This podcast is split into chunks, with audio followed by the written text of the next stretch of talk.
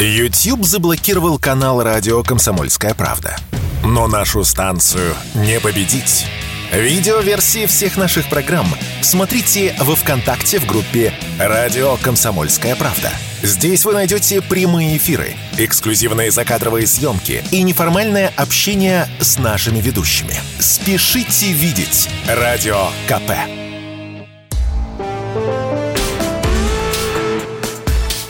По сути дела, Николай Стариков.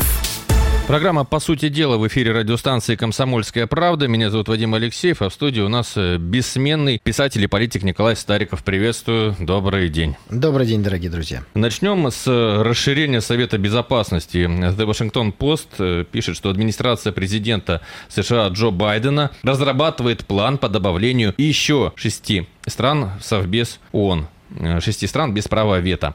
А, Николай Викторович, что это значит для нас? Ну, давайте вспомним устройство Совета Безопасности ООН, тогда станут понятны коварные замыслы наших геополитических противников. Первое, что мы должны помнить, Организация Объединенных Наций являлась неким итогом Второй мировой войны. Ее создали победители во Второй мировой войне. Именно они и вошли в Совет Безопасности, получив право вето. Это Советский Союз, Соединенные Штаты Америки, Великобритания, как ни странно, Франция, Сталин во многом помог этому, и Китай. Вот пять стран, которые имеют право вето. Соответственно, в Совете Безопасности ООН нет Японии, Италии, Германии. Почему? Потому что эти страны проиграли Вторую мировую войну. Сегодня Соединенные Штаты Америки все время пытаются выхолостить смысл ООН, подменить его. Им очень не нравится, что Россия, как правоприемник Советского Союза, имеет право вето. И они все время, ну давайте что-то сделаем, давайте попробуем как-то размыть это, лишить Россию этого права. Но на самом деле лишить нас этого права невозможно. Все сегодняшней ситуации такой возможности не существует.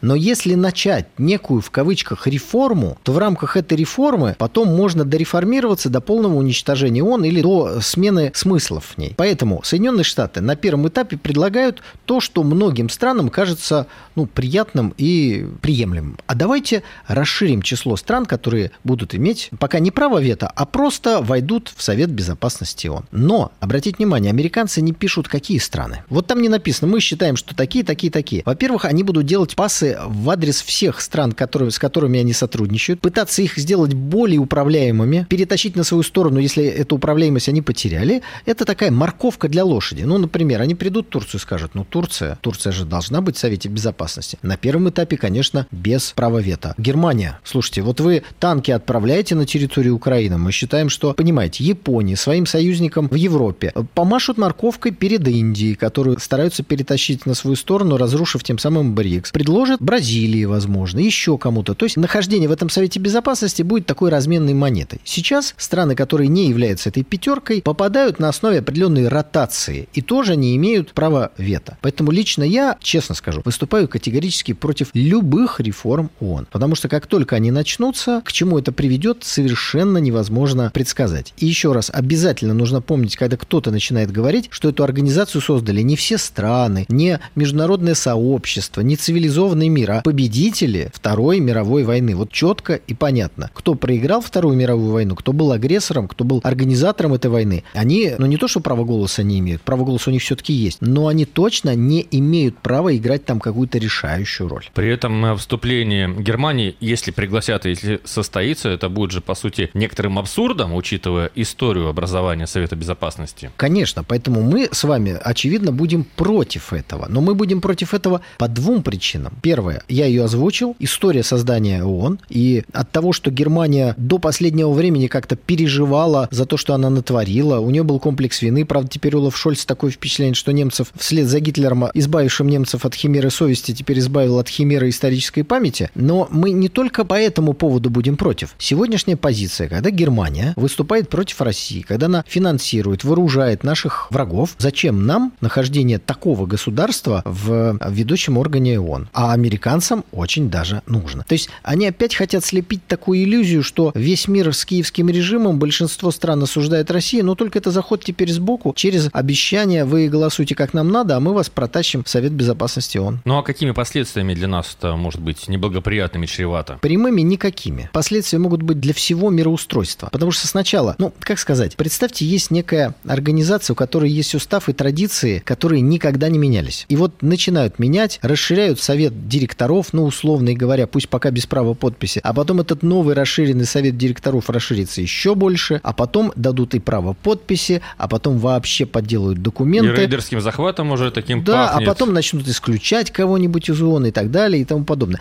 Все это абсолютно условно. Чтобы это было понятно нашим уважаемым радиослушателям, я приведу пример. Вот Соединенные Штаты все время сейчас пекутся о Тайване. Одновременно, а, Тайвань не является членом ООН. Его нет как государства в ООН. Дальше. Соединенные Штаты Америки признают принцип одного Китая, то есть признают, что Тайвань это не государство. Но и первое, и второе не мешают им поставлять туда оружие и говорить, что за это несуществующее государство, не являющееся членом ООН, они готовы воевать с Китайской Народной Республикой. То есть интересы, а все остальное под это подгоняются. Возвращаюсь к идее расширения Совета Безопасности за счет шести стран, как анонсирует Вашингтон-Пост. Как полагаете, Николай Викторович, возможно какие-то, может быть, приятные для нас истории со скандалами во вхождении? Какую-то страну пригласят, а она вдруг откажется? Ну, то есть вы так сказали, как будто мы любим скандалы. Ну, знаете, скандалы у недоброжелателя нашего вроде как приятно. И вроде как ему тяжелее, нам будет полегче. Я не прав в этой теории? Думаю, что не правы. Так. А стать членом Совета Безопасности ООН – это престижно, это открывает определенную перспективу. Поэтому все западные союзники Соединенных Штатов Америки с удовольствием согласятся стать. Но здесь начнется вопрос, что мест всего 6, Боливар не вынесет седьмого. Вот на этом будет игра. Но мы можем с вами предсказать примерно ближайшие 6-7 стран, которые они предложат. Кого-то потом вычеркнут. И самое главное, что они сделают, они скажут, ну, понимаете, так получается. Вот 8 достойных стран скажут они своим союзникам. Мы же должны как-то убедить наших партнеров. Понимаете, вот Эстония-то не согласится, и, и там Люксембург будет против. Поэтому давайте аргументы дайте, почему именно Германия, а не Турция? Почему Индия, а не Бразилия? Или наоборот, пусть Бразилия докажет нам, что вот Бразилия, оказывается, должна быть. То есть докажите нам свою преданность. Выпрыгните из штанов, докажите свою преданность гегемону, и тогда мы вас в этот список впишем. Поэтому не надо им давать возможность такого списка вообще создавать. Сразу на корню зарубили. Не будет никакого списка, не будет никакого расширения. Поэтому живем, как мы живем, торгуем, как торгуем. Вот давайте исходить из имеющихся реалий и не будем менять тот миропорядок, который сложился после долгих усилий и большой крови по итогам Второй мировой войны. Мне сейчас вспомнилась такая детская игра, когда семеро бегают по кругу, а стоит шесть стульчиков. И по команде ведущего каждый должен стульчик занять, но кому-то одному не хватит. Затем минус еще один стульчик и так далее. Может э, получиться какая-то подобная игра, учитывая, что квот будет меньше, чем э, стран претендующих. В детском варианте это очень смешная игра, забавная, весело, музыка играет, да, потом она прекращается, все стараются сесть на этот стульчик. А в политике будет не так. Двое-трое соберутся, возьмут кого-то за руки, за ноги и головой об стену выкинут, чтобы стульчик освободился. И, может быть, того, кто даже не бегает вокруг в круге, а на соседнем еще стульчике сидим. Просто нужно понимать, к чему это все может привести. Так пусть грызутся. Я еще раз возвращаюсь к тому мнению. Они грызутся. Так они на передохнем. наш стульчик хотят сесть. Они нас хотят выкинуть. Все это делается не просто так. Все это делается против, против нас, против нас собираются дружить. Потом против Китая, сейчас в большей степени против нас. Видя эту игру, надо пресекать ее в самом начале. В самом А начале. как мы можем пресечь, пресечь? Что мы можем сделать? Это очень просто. У нас есть право вето? Есть. Любые изменения устава ООН мы закроем правом вето. Выходят Соединенные Штаты и говорят, а давайте расширим этот самый список. А мы заранее говорим, мы будем использовать право вето. Вы можете составлять любые списки. Как Форд говорил, вы можете полу- получить автомобиль любого цвета при условии, что этот цвет черный. Так и мы можем сказать, можете составлять любые списки, но Россия правом вето, так сказать, выбросит их в мусорную корзину. Все. И все. А не начнется тогда какая-то игра без правил, и наше право вето каким-то образом признают недействительным. Они не могут это сделать. Поэтому и предлагают двигаться пошагово, но в конце этого тоннеля, вы совершенно правильно говорите, лишение нас права вето. А игра без правил, ну, международная политика, она всегда игра без правил и есть. Но наличие ядерного оружия все-таки заставляет определенные правила соблюдать. То есть э, залогом уважения нашего вето будет наличие ядерного оружия. Именно. Ну, в том числе да. В том числе да. Но только заранее нужно сказать. Нарушить правила невозможно, потому что мы используем правила вето. И все. А если вы уже не обращаете внимания на правила вето, ну это уже действительно какая-то другая игра, когда организация не существует. Напомним, что Лига наций в свое время исключила Советский Союз Э, после чего началась Вторая мировая война, и Лига наций исчезла, а Советский Союз остался. Стало быть, если мы э, не допустим э, включения новых стран в Совбез и пользоваться будем в том числе таким аргументом, как ядерное оружие, на что же тогда они-то рассчитывают? Неужели администрация Байдена этого не понимает или Вашингтон-Пост этого не понимает? Или это информационная какая-то игра? Ну, это, конечно, информационная игра. Но смотрите, что они проигрывают? Они приходят в Германию и говорят, Германия, мы хотим, чтобы ты была в Совете Безопасности. Турция, мы хотим, чтобы ты была в Совете Безопасности. Выступаем мы с тем заявлением, о котором говорю я, они говорят, ну вот видите, вы же видите, кто вам друг. А вот эти русские какие плохие. Просто нужно это сделать мягко, объяснить это все очень так вегетариански. Но сразу сказать, ребята, в эти игры мы играть не будем. Не будет никакой реформы э, Совета Безопасности. Он не будет. Все. Ну а кандидаты можем мы считать, э, что это те, кого вы назвали. Германия, Турция, вероятно, они, да? Ну, Турция немножко отдельно. Э, кандидатами будут все те, кого американцы морковкой хотят куда-то позвать, к чему-то. Вот Индию будут звать к войне с Китаем, предлагая ей туда войти. Чтобы там расширить э, спектр их противоречий чтобы Китай наложил вето на какое-нибудь решение, которое важно для Индии.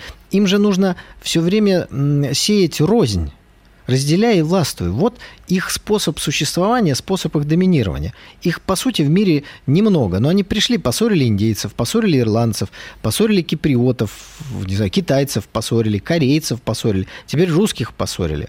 Везде одно и то же. Ну, чего им делать с морковкой, и если нам до нее дело, мы разобрались. Это программа «По сути дела» с Николаем Стариковым. Продолжим после небольшого перерыва. Все программы радио Комсомольская правда вы можете найти на Яндекс Музыке. Ищите раздел вашей любимой передачи и подписывайтесь, чтобы не пропустить новый выпуск. Радио КП на Яндекс Музыке. Это удобно, просто и всегда интересно.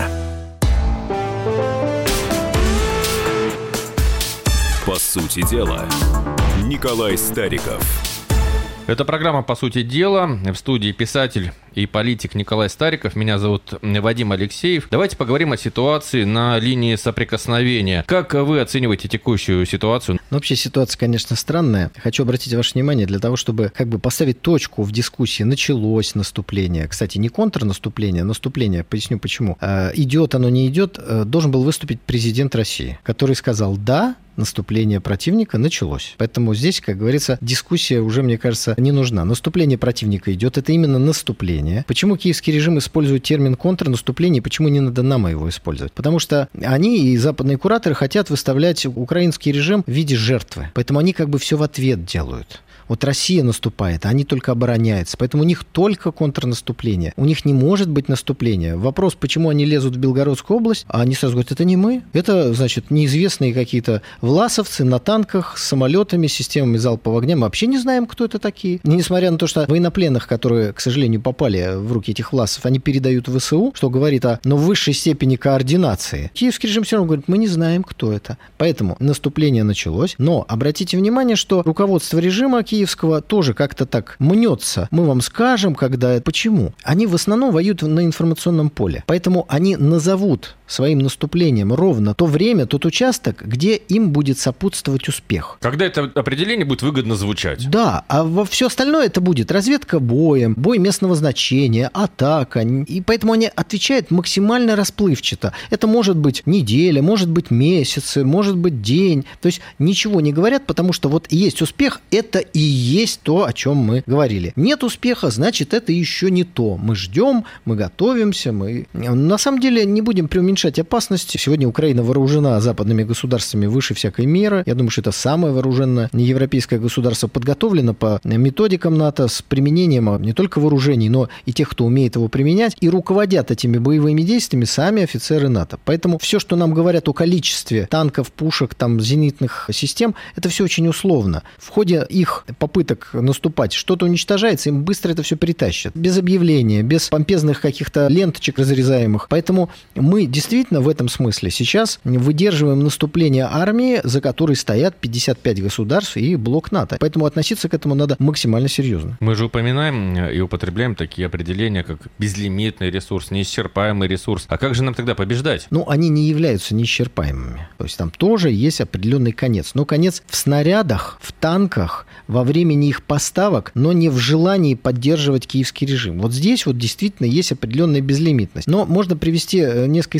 исторических примеров. Вот смотрите, конфликт во Вьетнаме. По сути, ну, конечно, есть определенные натяжки, но примерно то же самое. С одной стороны, Советский Союз, который поддерживал часть Вьетнама. С другой стороны, Запад, в первую очередь США, которые поддерживали другую часть Вьетнама. Ведь давайте скажем, что сегодняшняя специальная военная операция, она прямо выросла из гражданской войны на территории Украины. Когда Запад поддерживал путчистов, захвативших власть в Киеве, а Россия поддерживала тех, кто с этим не согласился на Донбассе. То есть из гражданской войны выросла. Во Вьетнаме тоже был один Вьетнам под французским контролем, началась борьба с э, французскими оккупантами. В итоге Вьетнам раскололся на две части, которую поддерживали основные мировые игроки. И Запад, и США могли поддерживать до бесконечности, но потерпели военное поражение и убрались из Вьетнама. Вьетнам объединился, э, и теперь, смотрите, Соединенные Штаты заигрывают с Вьетнамом, какие-то экономические проекты, делают вид, что они там не уничтожили миллион человек, что не было применения химического оружия. Вьетнам-то все это помнит. При этом Вьетнам от своей социалистической идеологии не отказался. Вот э, поражение США во Вьетнаме это примерно то же самое, что произойдет и на, на, на поле специальной военной операции через некоторое время. Но вот. это же будет более громкое поражение США, а, учитывая масштаб событий. Ну, во-первых, поражение во Вьетнаме это было очень громкое поражение Соединенных Штатов Америки. Нужно понять, что это, по сути, первое поражение Соединенных Штатов в их истории было. Совсем недавно закончилась, ну, тогда Вторая мировая война, их потери во Вьетнаме были сопоставимы с потерями во Второй мировой войне. Это было очень существенно. Соединенные Штаты испытали э, огромный психологический надлом. После этого они изменили свою военную доктрину, отказались от призыва, если вы помните, да, потому что, ну, э, начались определенные уже социальные последствия внутри Соединенных Штатов Америки. Все это происходило на фоне отказа США от золотого стандарта. То есть, на самом деле, США были надлом сломлены в этот момент. И почему руководство Советского Союза заняло такую вегетарианскую позицию? Не добивать врага, не додавливать его, не, не провести тогда дедоларизацию. Ну, это вот вопрос, наверное, который надо к Леониду Ильичу Брежневу адресовывать. Но а какими будут последствия украинских событий, как полагаете? Полномасштабный многополярный мир. Вот сейчас один из э, американских генералов, Милли, сказал, что сейчас три сверхдержавы, э, США, Россия, Китай, что это сложная схема, но вот так, будь, так и будет так уже есть, но это будет зафиксировано итогами специальной военной операции. Потому что мир вернется в ситуацию, в которой находился веками, когда было несколько центров силы. Когда центр силы один, это противоестественная, очень неустойчивая, как мы видим, ситуация, потому что США, ну, сколько, с 91 года, ну, два, там, два с половиной десятилетия, вот они доминировали, а потом мир начал наклоняться, рушиться, и никакой стабильности, никакого золотого века процветания человечества не наступило. Хотя вроде, ну как, вот есть есть один центр принятия решений, одна сила, вроде все должно быть гармонично. Наоборот, сразу начали этим злоупотреблять, грабить весь мир, и в итоге гегемонии лишились. Но лишаться не хотят, поэтому сегодня солдаты ВСУ умирают за то, чтобы Соединенные Штаты Америки сохранили свою гегемонию, а доллар остался мировой резервной валютой. Точно так же, как немецкие солдаты умирали когда-то за то, чтобы доллар стал резервной валютой. И не важно, что они при этом думают, что как они воспринимают события, по сути, по факту, э, дело обстоит именно так. Николай Викторович, э, по ощущениям, никакие из э, стран, поставляющих оружие Украине, не устали это делать? И нет ли намеков на то, что кто-то уже сомневается и будет отказываться от поставок? Ну, здесь давайте мы откроем, ну, не то чтобы секрет, а суть произнесем того, как осуществляются эти поставки. Вот говорят, оказали пакет военной помощи. Да? Это не так. Оружие не дарится. Оружие поставляется в кредит.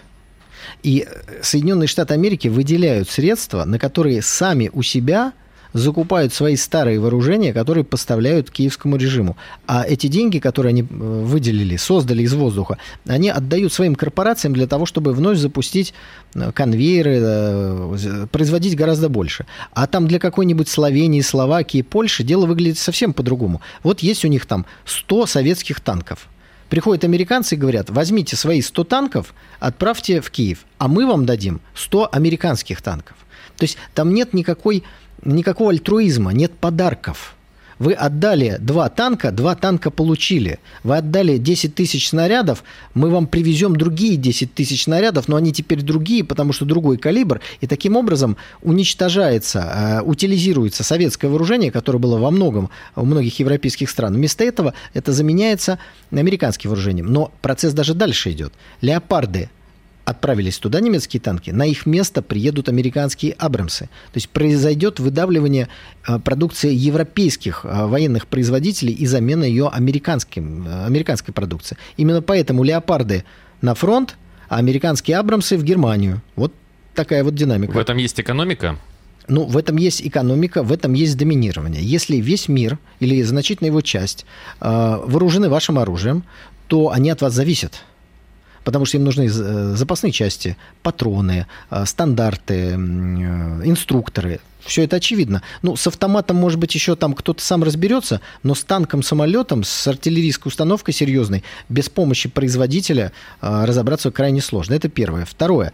Если вы все это поставили, то, вероятно, поставка, вероятно, поставка ну, большего количества э, всего в следующий период. Это значит, вы застолбили за собой рынок сбыта. Поэтому Европа будет более зависима по газу, по энергии, она будет более зависима по оружию. Но оружие нужно в момент, когда нестабильность мировая существует, когда есть возможность возникновения военного конфликта. Поэтому вы должны дестабилизировать ситуацию в Европе, Э, путем развязывания украинской гражданской войны. Вот что они сделали. Иначе без этого ну, сложно объяснить обывателю, почему нужно покупать новые американские танки. Зачем они нужны, если мир тише благодать? Нужен конфликт, они его создали. Илон Маск у себя в микроблоге написал, небольшое количество танков легко уничтожается противотанковым оружием и минами. Лучше иметь много танков или не иметь их вообще. Николай Викторович, какова позиция Илона Маска вообще по отношению к происходящим событиям? А то его СМИ, в том числе российские, регулярно цитируют, э, но иной раз думаешь, вот он наш парень или не наш парень? Для меня большая загадка, зачем его цитировать. Ну, конечно, не наш. Мы вообще очень сильно погружены в повестку, которая существует на Западе. Илон Маск, Байден, как он там шел, упал. Ну, во-первых, мне кажется, над пожилыми людьми э, смеяться как не очень достойно, это раз. Во-вторых, зачем нам вот в это так вот с головой-то окунаться? А что касается Илона Маска, то он э, плоть от плоти американского военного истеблишмента. Ну, смотрите, он свои старлинки поставляет, поставляет. Сначала бесплатно, потом, как хитрый э, бизнесмен, все-таки добился, чтобы Пентагон платил ему за это деньги. А вот тот твит, который вы процитировали, там мне остается только добавить, леопарды плохие, Абрамсы хорошие. Покупайте американские танки, они горят не так часто и не так ярко, как немецкие. Это есть между строчек? Ну, конечно, это и будет. Поэтому вероятность того, что американские танки окажутся в зоне боевых действий тает с каждым подбитым немецким. И здесь важно наносить ущерб репутации американского оружия прежде всего, ну и всего западного во вторую очередь, и тогда они меньше его будут посылать. Потому что мы живем в информационном обществе, надо этим пользоваться. Эта программа «По сути дела». Э, тему ситуации на линии соприкосновения мы продолжим после небольшого перерыва. Знаете, как выглядит экономика? Она выглядит, как Никита Кричевский – знаете, как звучит экономика? Правильно, как Никита Кричевский. Никто вам не скажет, когда и как долго что-то будет расти или падать. Никто. Никто, потому что Нострадамуса и прочих ясновидящих нет, не было и не будет. Каждую среду в 7 часов вечера слушайте программу «Экономика» с Никитой Кричевским на радио «Комсомольская правда».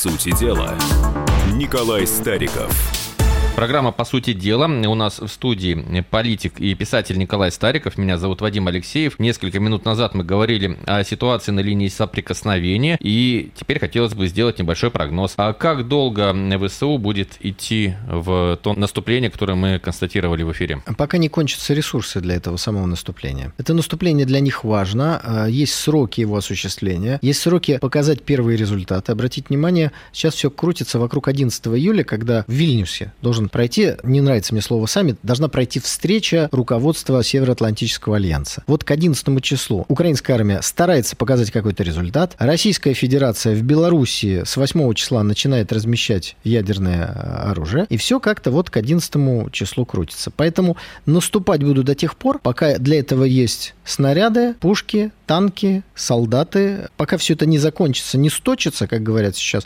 будут наступать и пытаться это делать, потому что киевский режим находится в очень выгодном для него положении. Наверное, в истории не было таких режимов, которым было все равно, сколько их солдат погибнет. Ну, наверное, такие и были. Но не было режимов, у которых было положение такое. Чем больше солдат убито, тем лучше. Своих солдат. А это как раз сегодняшняя позиция киевского режима. Потому что чем больше украинцев в составе ВСУ погибнет, тем больше они считают будут пропасть между двумя частями одного народа. Тем больше будет рана. Вот чего они хотят достигнуть. Поэтому чем кровавее их наступление, тем, как это ни странно прозвучат, для вооруженных сил Украины, но для руководства этого режима это хорошо. Николай Викторович, ну, некоторую оценку, некоторые комментарии действиям наших бойцов, российских. Ну, я думаю, что здесь, конечно, военные специалисты. Мне кажется, что удерживание рубежей, разгром противника – это есть главный итог, которого необходимо достигнуть в ходе наступления противника.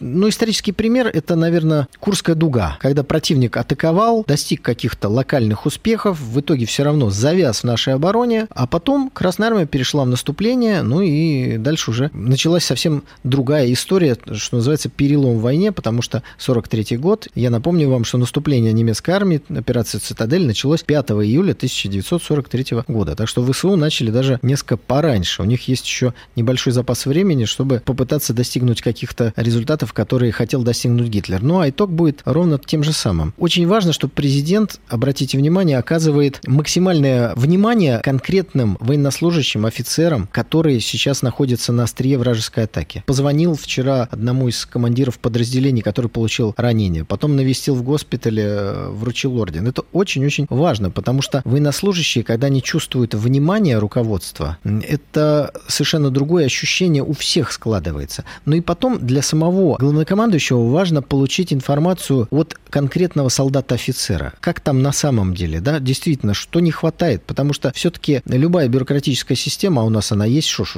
скрывать, она старается, может быть, как-то подмазать, приукрасить происходящие события, а в ситуации ведения боевых действий это очень опасно. Поэтому Сталин тоже звонил командующим фронтам, каким-то подразделениям, приглашал к себе героев, летчиков, танкистов, с ними беседовал, спрашивал как. Я читал очень много мемуаров на этот счет. Причем есть интересные вещи, которые рождались прямо в ситуации беседы. Сталин пригласил к себе известного танкиста Катукова. По-моему, он как раз пригласил его в начале 42 года. Ну и спрашивает, что, как. И вдруг выяснилось, что танкисты не стреляют на ходу. То есть считается, что этот огонь неточный, и поэтому для того, чтобы выстрелить точно, ну и экономить снаряды, нужно остановить танк, навести пушку и выстрелить. Сталин спрашивает, а зачем вы это делаете? Ну, ну вот как бы так вот не надо, не останавливайтесь, стреляйте, потому что даже если вы не попали в, там, в артиллерийское орудие или куда-то, которое в ответ стреляет по танкам, вы выводите расчет из себя, так сказать, создавая для них сложную работу. Рядом взрыв, осколки какие-то, поэтому стреляйте больше, не надо экономить снаряды, говорит Сталин. То есть такие вещи, вот видите, вроде как бы совершенно очевидные, выяснялись в ходе этих встреч. И это действительно очень важно. Переходим к следующей теме. Я напомню, что это программа «По сути дела». И с нами Николай Стариков. Министерство обороны подписывает контракты с добровольческими подразделениями. Прокомментируйте, пожалуйста. Почему это важно? Ситуация специальной военной операции потребовала срочного принятия специальных военных мер. Это значит, что были созданы подразделения, состоящие из добровольцев, которые не заключили контракты с Министерством обороны. Вот как это выглядит? А, значит, есть подразделение, нахождение в составе которого определенного количества количество бойцов, ну, если хотите, непрогнозируемо. Ну, это добровольцы. Вот он сегодня пришел, а завтра он решил и ушел. То есть создается зона, в котором, ну, военное планирование усложнено, а, наверное, усложнено определенное взаимодействие. Ну, армия это это единые стандарты, ну, в хорошем смысле этого слова, единое командование, э, снизу вверх, э, сверху вниз, прошу прощения, вертикаль. Поэтому нужно всех опять-таки, в хорошем смысле привести к одному знаменателю. Общий менеджмент. Причесать. Ну, общий менеджмент, это уж очень так по-бизнесовому звучит. Да? То есть подписан контракт, в рамках этого контракта есть обязательства у государства в отношении конкретного солдата-офицера, и они одинаковые. Почему это важно? Потому что сейчас был разнобой до последнего времени, когда в ЧВК там одни условия, в Барсе другие условия, в контракте Министерства обороны третьи условия. Один, один, э, один вариант. И ведь не важно, э, в какой форме человек находится, э, я имею в виду, в какой форме контракта. У него должны быть одинаковые социальные гарантии, одинаковые выплаты при ранении, одинаковая заработная плата при выполнении одинаковой военной работы. Вот о чем идет речь. То есть это дает, во-первых, стандарт, в том числе социальный, а во-вторых, дает управляемость. Вот от ситуации принятие каких-то мер, которые позволили там, а, стабилизировать фронт, а, решить какие-то задачи, мы переходим уже к планомерному ведению как я понимаю, не военный специалист, боевых действий унифицированной российской армии. При этом мы видим, что часть армии э, с призывниками она не используется в зоне боевых операций. И это, конечно же, создает сложность, которой нет у украинской стороны. Там всех призвали в армию, всех забрали, всех поймали, доброволец, неважно. Всех распихали по подразделениям, и все эти подразделения идут в бой. У них нет вот этого э, самоограничения, что, например, призывников мы не используем в боевых Мне действиях. все время интересно понять, есть ли у них какое-то социальное напряжение в связи с этим? Ну, э, ответить на этот вопрос очень просто. Ну, представьте себе, не знаю, там, Третий Рейх 44 -го года. Там есть социальная напряженность? Э, нет, а в начале 45 года. У кого социальная напряженность повышенная, того вешают эсэсовцы с табличкой значит, дезертир и предатель. Вот и вся социальная напряженность. То есть в момент, когда режим террористический, никакой социальной напряженности не существует, и можно эти гайки закручивать до бесконечности, потому что любого, кто возмущается, немедленно объявляют агентом Путина, русским шпионом, убивают на месте э, или э, он там куда-то исчезает. Поэтому нет никаких протестов гражданского населения. И нас это не должно удивлять. То же самое было в Германии протесты населения э, начались сразу после разрушения государства. Поэтому, как только произойдет вот этот процесс демилитаризации и денацификации, сразу начнутся социальные протесты, люди начнут говорить, что они были не согласны, что вот то произошло. А до этого это просто ну, террористический режим. Террористический режим, который просто все подавляет. Николай Викторович, вы прокомментировали и объяснили важность и значимость того, что Министерство обороны подписывает контракты с добровольческими подразделениями. Но тогда вопрос, а почему этого не сделали раньше? Ну, вот здесь, как говорится, вопрос. Почему не сделали этого раньше?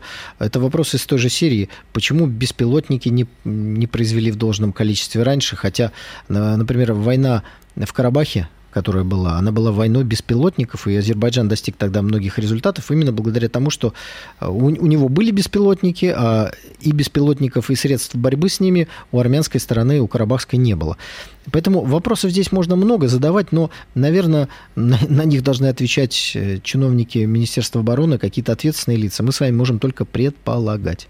То, что первый контракт подписан с отрядом «Махмат», таким громким, известным, заметным, это имеет какое-то информационное значение, либо какое-либо вообще значение? Вот именно вот это, то, что первый с Ахматом. Ну, вы знаете, собственно говоря, чеченские подразделения и Рамзан Ахматович Кадыров у нас, как говорится, на острие борьбы за нашу государственность. Это очень приятно. Это первое.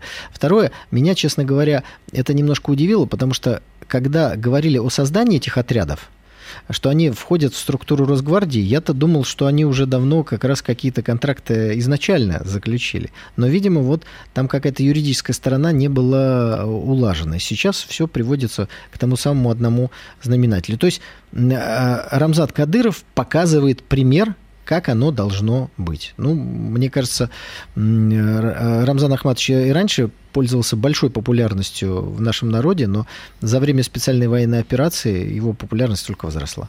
Возросла его популярность за счет подписания и возросла популярность вот этих контрактов за счет персоны Рамзана Кадырова и отряда Ахмат. Ну, Получается, безусловно. такое взаимное. Безусловно, здесь определенный пример, что это нужно, это необходимо, это важно. Я, еще раз подчеркну, я не являюсь военным специалистом, но необходимость одного командования, ну, мне как совершенно очевидно. И единые стандарты во всем. В вооружении, в передовых подходах тактики и стратегии, в внешнем виде. Кстати, тоже обратите внимание, многие подразделения, когда мы с вами смотрим репортажи по телевидению, они находятся в зоне боевых действий в форме, в касках, которые не имеют ничего общего с, формами, с формой и каской российской армии. Это тоже иногда вызывает, ну, у меня, например, вызывает вопросы. Но если мы подойдем с другой точки зрения, есть некий добровольческий отряд, вот он одет в какую-то форму, где-то приобрел какие-то каски, то теперь, наверное, я думаю, что должна быть унификация и в виде формы, чтобы было сразу видно, это подразделение российской армии. Продолжим разговор после небольшого перерыва и поговорим про Сильвию Берлускони. Думаете, понедельник день тяжелый? А как же пятница? Нашим ведущим некогда думать о выходных.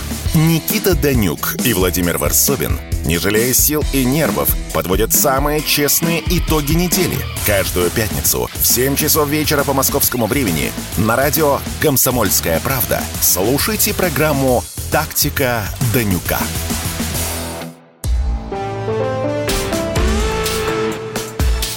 По сути дела, Николай Стариков.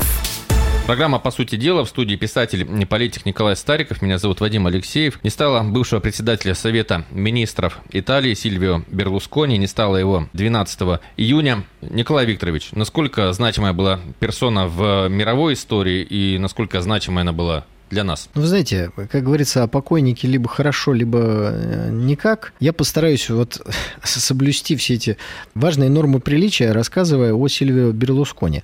Ну, во-первых, он был достаточно ярким политиком, что сейчас на Западе, мне кажется, не приветствуется. Такие какие-то серые мыши, ничем друг от друга не отличающиеся, ну, разве что цветом кожи, как Риши Сунок, от прически Бориса Джонсона. Ну, и все. Больше ничем. По крайней мере, наши СМИ много рассказывали о Сильвио Берлускони, Берлускони, поэтому можем сказать, что он был такой жизнелюб. Я напомню вам, что совсем недавно его приговорили к семи годам тюрьмы за связь с несовершеннолетней танцовщицей, как говорил наш президент, с пониженной социальной ответственностью. Да? Умер он в возрасте 87 лет, а этот уголовный процесс был как раз, когда ему только за 80 перевалило. Ну, что тоже его, в общем, характеризует как большого жизнелюба. Он дружил с Путиным, это факт. Но сегодняшняя ситуация такова, что наш президент физически не может полететь на похороны человека, ну, с которым определенные отношения он имел. Это, конечно, ну, вызывает только сожаление. Совсем не недавно Берлускони уже после начала специальной военной операции говорил, что Путин ему подарил водку на день рождения. И это вызвало какое-то огромное осуждение. Его пытались там как-то, значит, гнобить за а это. Осуждение не потому, что водка, а потому, что Путин. Конечно, конечно. Ну, как Путин в свое время тоже пошутил, что если бы связь была не с девушкой, а с, так сказать, противоположным, то есть со своим полом... Похвалили то, бы. Да, то, наверное, все было бы хорошо, никто его не, не присудил. И я, честно говоря, склонен с этим согласиться. Но что касается касается политики, мне кажется, что кто бы ни был премьер-министром Италии, политика от этого сильно не меняется. Ну вот правда. Пришла какая-то дама сейчас, э, Мелония, говорила красивые слова о том, что Евросоюз плохой, а НАТО хорошая. Но мы сейчас одно от другого не можем отличить. Можем ли мы назвать какой-то масштабный проект э, российско-итальянский, который начался, был построен, закончен в период, когда премьер-министром Италии был Сильвио Берлускони. Вы можете? Я нет. Я не могу. Пожалуй, ну, нет. Ну, ну, ну, на, нет, наверное, была торговля. Э, там мы что-то продавали Италии, Италия что-то продавала нам. Наверное, Сильвио Берлускони э, как-то этому содействовал, ну уж не мешал точно. Все это было. Но потом Сильвио Берлускони перестал быть премьер-министром, и мы что-то Италии продавали, Италия что-то продавала нам, и новый премьер-министр Италии как-то этому содействовал. То есть это немножечко такой фон. Поэтому нельзя сказать, что э, произошла потеря для там, российско-итальянских отношений. Нет. Сегодняшние западные политики не заведены, к сожалению, на уровень каких-то статистов. И их влияние на происходящие события, ну, значительно меньше. Ну, вот, ну, не знаю, пример приведу. Вот пришел Сильвио Берлускони и сказал, вы знаете, я считаю, что Италия и Россия должны безвизовыми быть. И поэтому я выхожу из Евросоюза, чтобы вот русские и итальянцы друг к другу спокойно ездили. Вот да, тогда он сделал что-то ну, меняющая ситуацию коренным образом. Может быть, э, в плюс, может быть, в минус, так сказать, э, потому что мы бы ездили в Италию, а Италия бы испытала большие неудобства от выхода из Евросоюза. Но то есть статус-кво серьезно изменился. Но мы с вами не можем вспомнить таких событий в итальяно-российских отношениях. Может быть, просто их плохо знаем, но, скорее всего, их действительно нет. Сильвио Берлускони – это явление итальянской политики. Он создал партию, он пришел из бизнеса, он подмял под себя СМИ, он ввел себя, так сказать, достаточно эпатажно. Все это было. И эта эпоха закончилась. Теперь женщина, премьер-министр Италии. Но, уверяю вас, когда она уйдет, мы с вами этого не заметим, потому что придет другой бесцветный. То есть главная заслуга Сильвио Берлускони, если так можно сказать, и то, о чем мы будем помнить, его яркость, а не суть той политики, которую он осуществлял. Вот в этом смысле я думаю, что он запомнится в том числе и российским, российским гражданам, ну и итальянским избирателям. А из ныне здравствующих вы можете называть обладателей вот такой или близкой к этому яркости? А, такой яркости нет. Но есть политики, которые являются яркими. Безусловно, это Эрдоган. У него яркость другая совершенно. Ну вот представьте себе Эрдогана 80 лет и несовершеннолетняя танцовщица. Ну, как-то вообще не представить, да?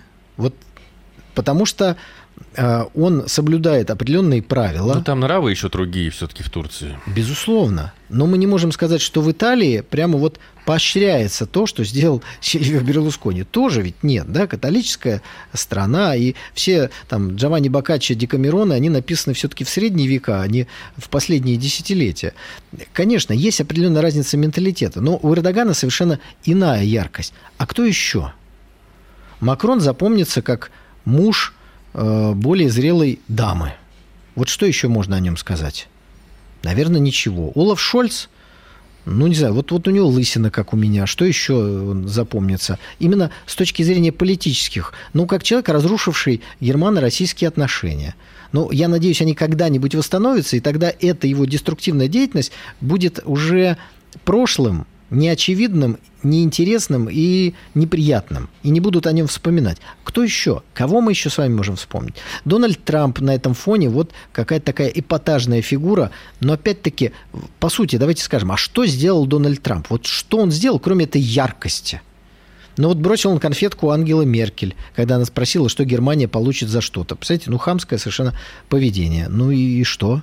Что он сделал для э, разрядки напряженности между Россией и Соединенными Штатами Америки? Ничего. Что он сделал в отношении Китая? Начал вводить против Китая санкции. Он, э, я напомню, что при Трампе захватили наше дипломатическое имущество в Соединенных Штатах Америки. То есть западные политики, они либо бесцветно никакие, либо ярко никакие, как политики. Вот Сильвио Берлускони, он вот ко второй части и относится. Э, Николай Викторович, э, я уже понял, вы не одобряете, когда мы э, иностранцев цитируем, и для нас эти цитаты имеют какое-то значение, но в риторике Трампа звучали высказывания в духе «я бы смог договориться с Владимиром Путиным».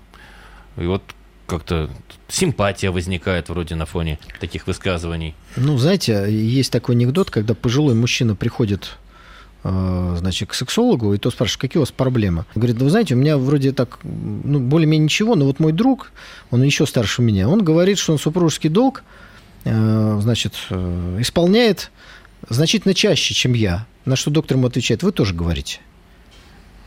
Вот Дональд Трамп сказал, что он договорился. Договориться, договорился бы. А когда он был президентом, о чем он договорился с тем же самым Владимиром Владимировичем Путиным? О чем? Ни о чем. Никаких договоренностей не было достигнуто. Может, как-то э, финансирование киевского режима э, изменилось в этот период? Да нет. Были те же самые Порошенки, и потом Зеленский тот же самый, э, было определенное количество времени. Ничего не изменилось. Соединенные Штаты Америки как давили весь мир, так пытались давить и при Трампе. Поэтому вся эта яркость его, это внутриполитическая борьба, его личные амбиции. И здесь вот сейчас, пользуясь тем, что у нас с вами э, прямой эфир и программа, хочу сказать, что Дональд Трамп сейчас играет очень плохую игру для себя самого. Смысл этой игры очень э, такой э, ну, не меркантильный, но связан с тщеславием. Он считает, что у него украли победу на предыдущих президентских выборах, и он кому-то хочет доказать, уж не знаю кому, о том, что он победит еще раз. В этой своей деятельности он деструктивен для американской политической системы, потому что он не признал итоги выборов, что невозможно. Это выход за рамки американской политической системы. Поэтому политическая система, которая едина, несмотря на то, что делится на республиканцев и демократов, сейчас старается не допустить его в качестве кандидата на выборы. Вот это главная задача. Но есть проблема. Возбуждаемые уголовные дела его не пугают. Он идет вперед, не обращает на них внимания.